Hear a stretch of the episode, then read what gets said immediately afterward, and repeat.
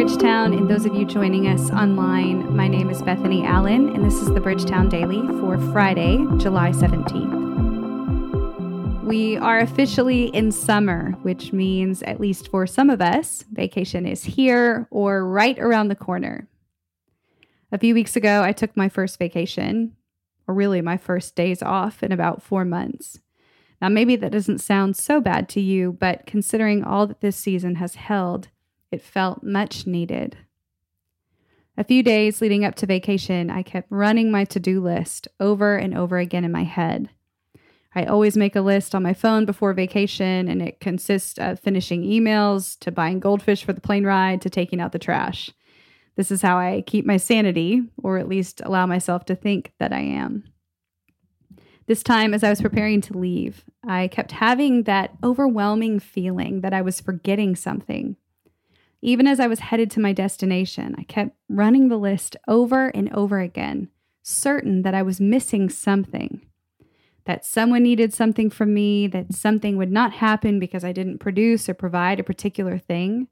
I felt like that mom in Home Alone. What was I missing? This nagging sensation lasted about three days until my pace, my rhythm, and my routine were disrupted. Now, generally, disruption has a bad reputation because it is by nature disruptive. It creates a riff and interruption in our process, in the order and the ethos of our productivity. It interrupts the status quo and even the vision we have for the day or for a relationship or for an event or the process of something. And all of that, at best, is wildly inconvenient.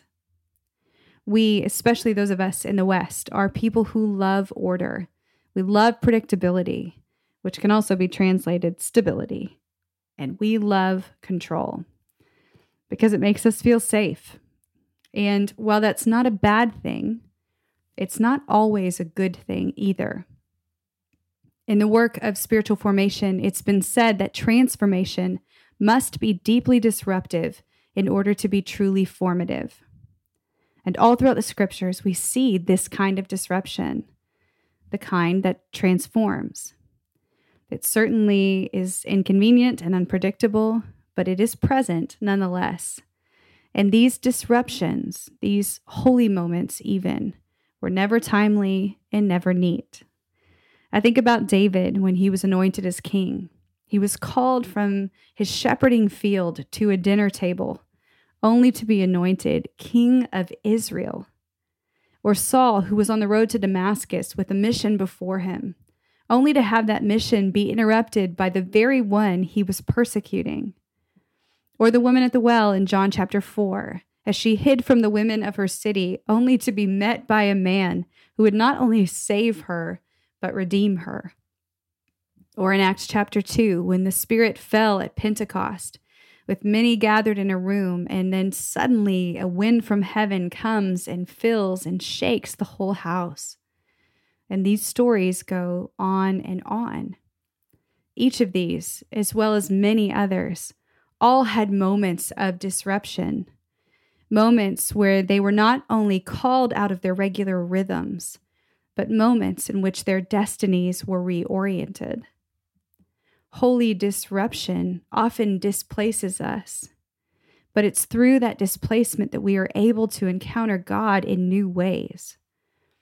Author, lawyer, and activist Rachael Denhollander once said that displacement and isolation are sometimes the context in which God does his deepest work. And if that's true, and I believe it is, then our moments of disruption, those times in which our lives are being interrupted in big and small ways, are also opportunity for God to do his best work in us. The problem is, more often than not, we, being creatures of comfort that we are, forego and even forsake, consciously or subconsciously, any disruption for the sake of our own consolation. There is something in us that innately wars against discomfort. And I know that struggle in a new way all too well. As I came down off my three day detox of going nonstop, I realized that the pace I was keeping the kind of eight to seven, five to six ish days a week schedule had produced in me no room or allowance for disruption of any kind, people or the Holy Spirit. And it was through being politely forced to take a break that I was able to actually encounter God in ways that transformed not only my internal world, but my external one as well. Through the rest that disruption brought, the imminent pause and delay in my thinking and process, I was given room for God's Spirit to speak and reveal to me the workings and the breakings and the exhaustions of my heart. But it was also in that disruption that I found breath and vision and a reorientation for this present moment and for the season ahead. Today, for me, is the Sabbath. And the thing I love most about Sabbath, or am really learning to appreciate more and more these days, is that it is a small but holy disruption. It is a day and rhythm set aside to disrupt the routine and pace of our weekly grind. And it is meant to not only disrupt our schedule, but to disrupt the workings of our heart, the places we've previously ignored, the places we've built barriers instead of bridges, the places where we failed to see in ourselves and in others the gift and wonder of the image of God. I'd like for us just to take a moment to listen and reflect. Where in this week did you experience disruption? What did it look like? How did you respond?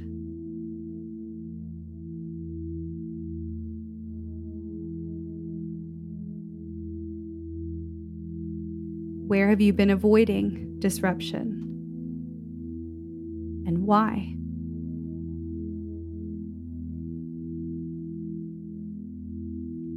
What posture can you take today that would create space for disruption to bring transformation?